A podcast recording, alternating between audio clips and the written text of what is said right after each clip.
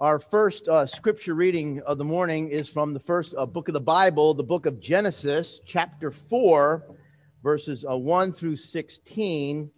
Now, the man, Adam, uh, knew his wife Eve, and she conceived and bore Cain, saying, I have produced a man with the help of the Lord.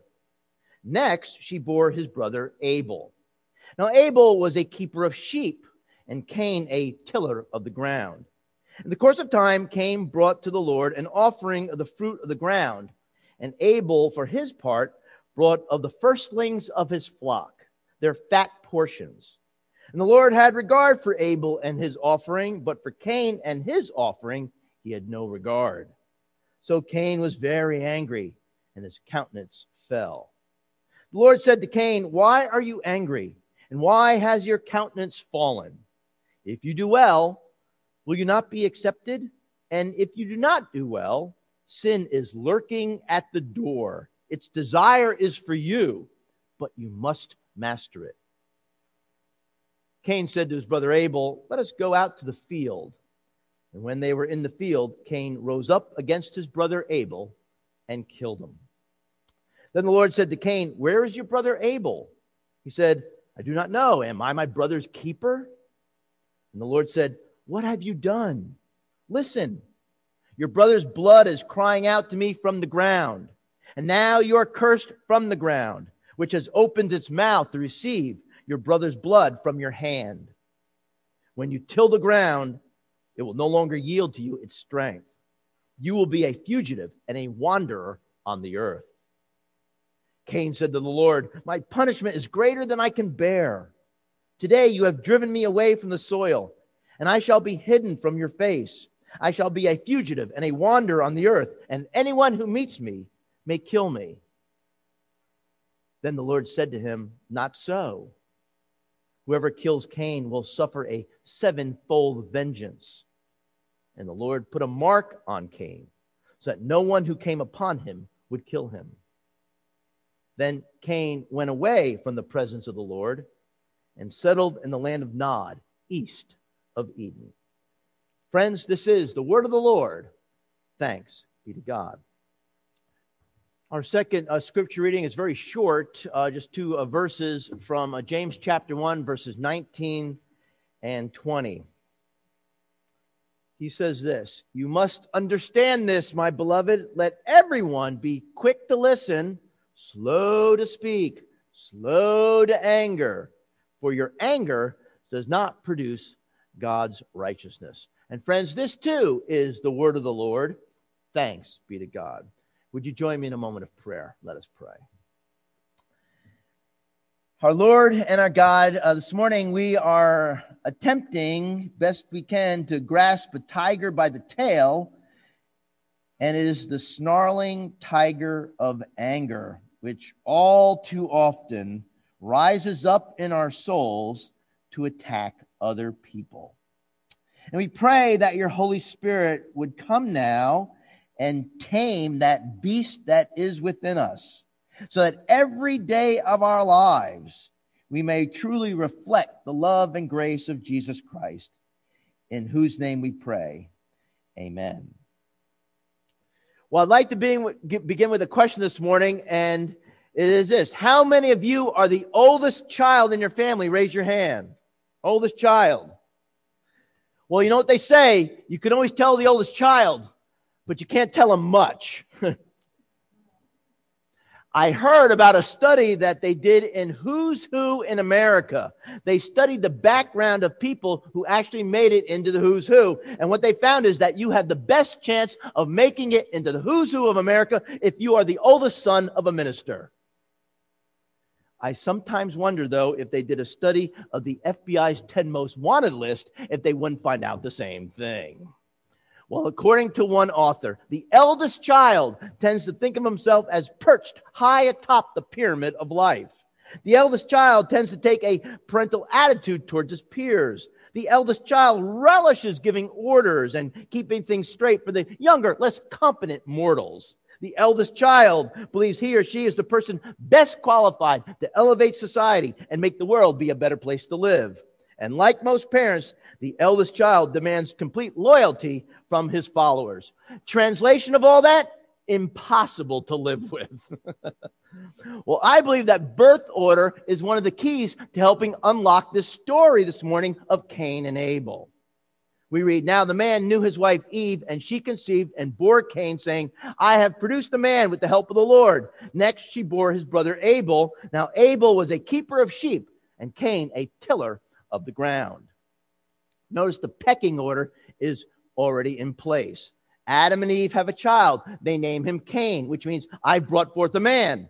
His kid brother comes along and they name him Abel, which means frailty or nothingness. And that is exactly how Cain saw it the man and the nothing. Well, this workplace uh, uh, uh, a rift between brothers uh, extends into the workplace because Cain and Abel choose complete opposite and, and competing occupations. Cain is a tiller of the soil, while Abel is a keeper of the flocks.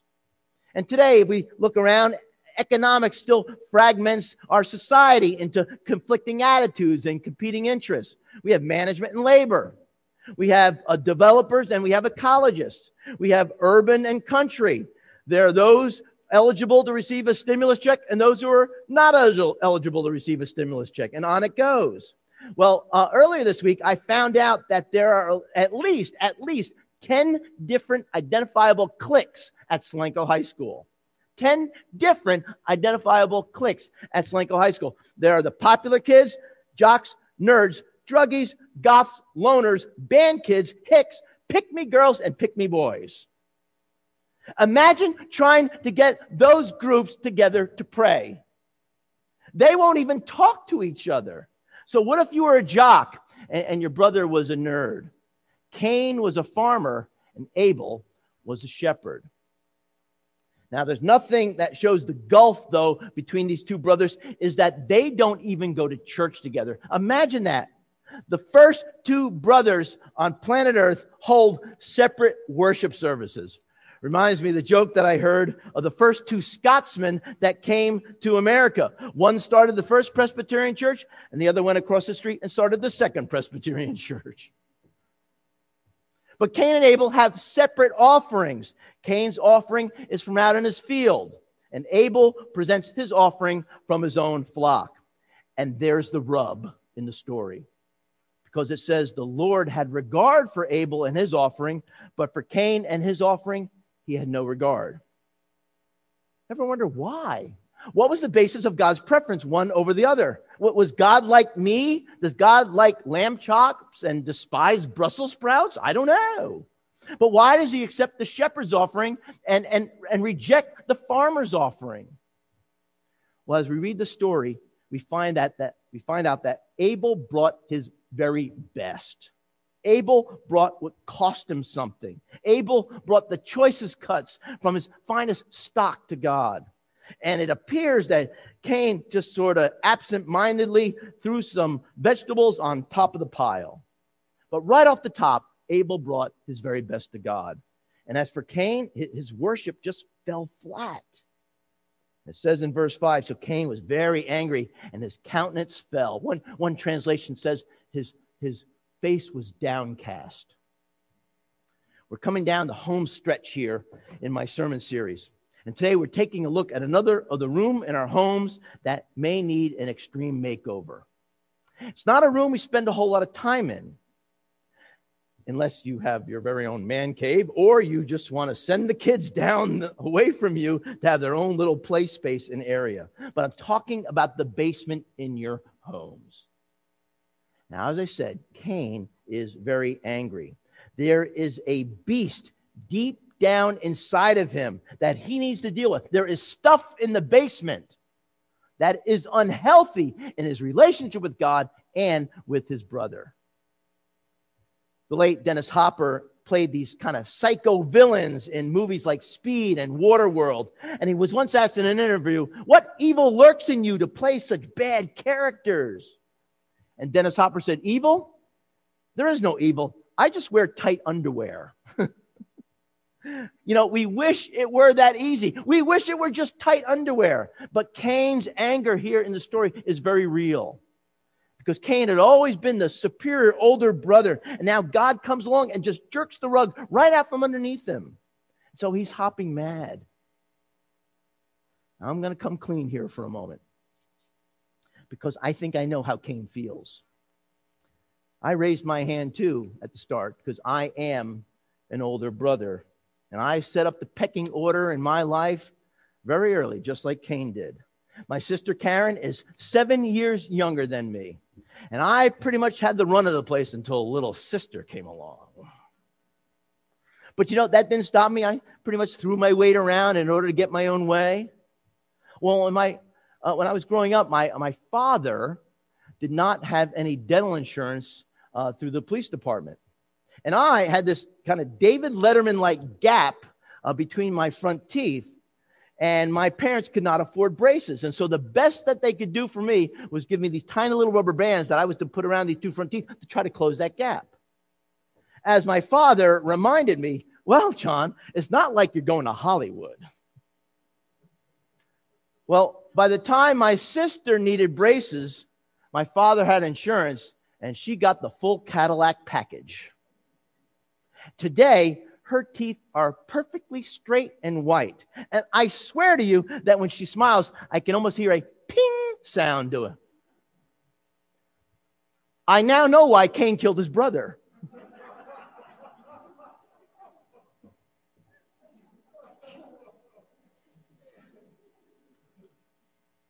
and so Abel isn't the only victim in the story. Uh, Cain, Cain's also a victim. Cain's also hurting Cain has put uh, down below his, his younger brother. His, his ego is shattered.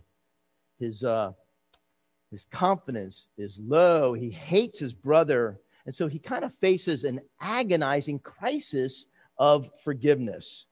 And we have one of the most memorable face to face encounters, maybe in all the Old Testament, because God takes Cain aside. And it says in verse 7 if you do not do well, sin is lurking at the door. Its desire is for you, but you must master it. In other words, what I think God is saying is, Cain, if you don't get a grip on your anger, it is going to do you in. If you don't deal with that stuff of yours in the basement, it is going to tear your soul to shreds.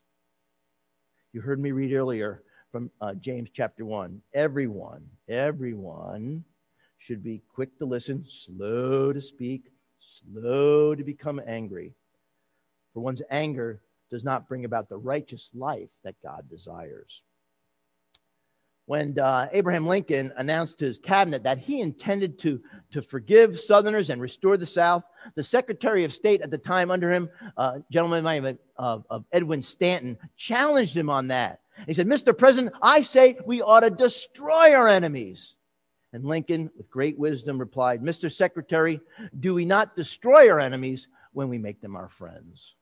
In other words, Lincoln was saying, Are we not our brother's keeper? You see, the way you deal with the stuff of yours that's in the basement is through forgiveness. Unfortunately, the stuff in Cain's basement is still there. And so he tells his brother Abel, Let's go out for a walk in the field. They're out in the field walking and talking when all of a sudden this axe rises and then it falls on, Cain, on Abel's head and Cain kills his brother. Now, you need to know this is not just a story of how two brothers came to disagree over a sacrificial offering to God. This is not an isolated incident in history. This is the first case of something that is repeated again and again and again and again. Too many people have way too much stuff in the basement and is moving up the stairs, and then it emerges into destructive action. Over 16,000 times in America last year, the sin of Cain was repeated.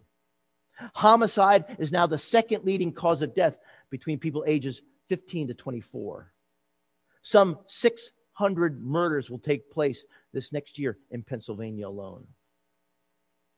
See, we have Cain's blood coursing through our veins. We all have a nasty lower nature. In fact, you know, it, it doesn't offer a lot of hope, does it? Cain is told, And now you are cursed from the ground, which has opened its mouth to receive your brother's blood from your hand. In other words, the, the land has turned against you, Cain. And then we have arguably some of the saddest words in all the Bible. It says in verse 16, the last verse of our, our scripture reading. Then Cain went away from the presence of the Lord. That's kind of where we are today, isn't it? We're, we're so separated from God, and yet we're so full of violence that the chasms between us are so great that the violence within us is so strong. Where does it end?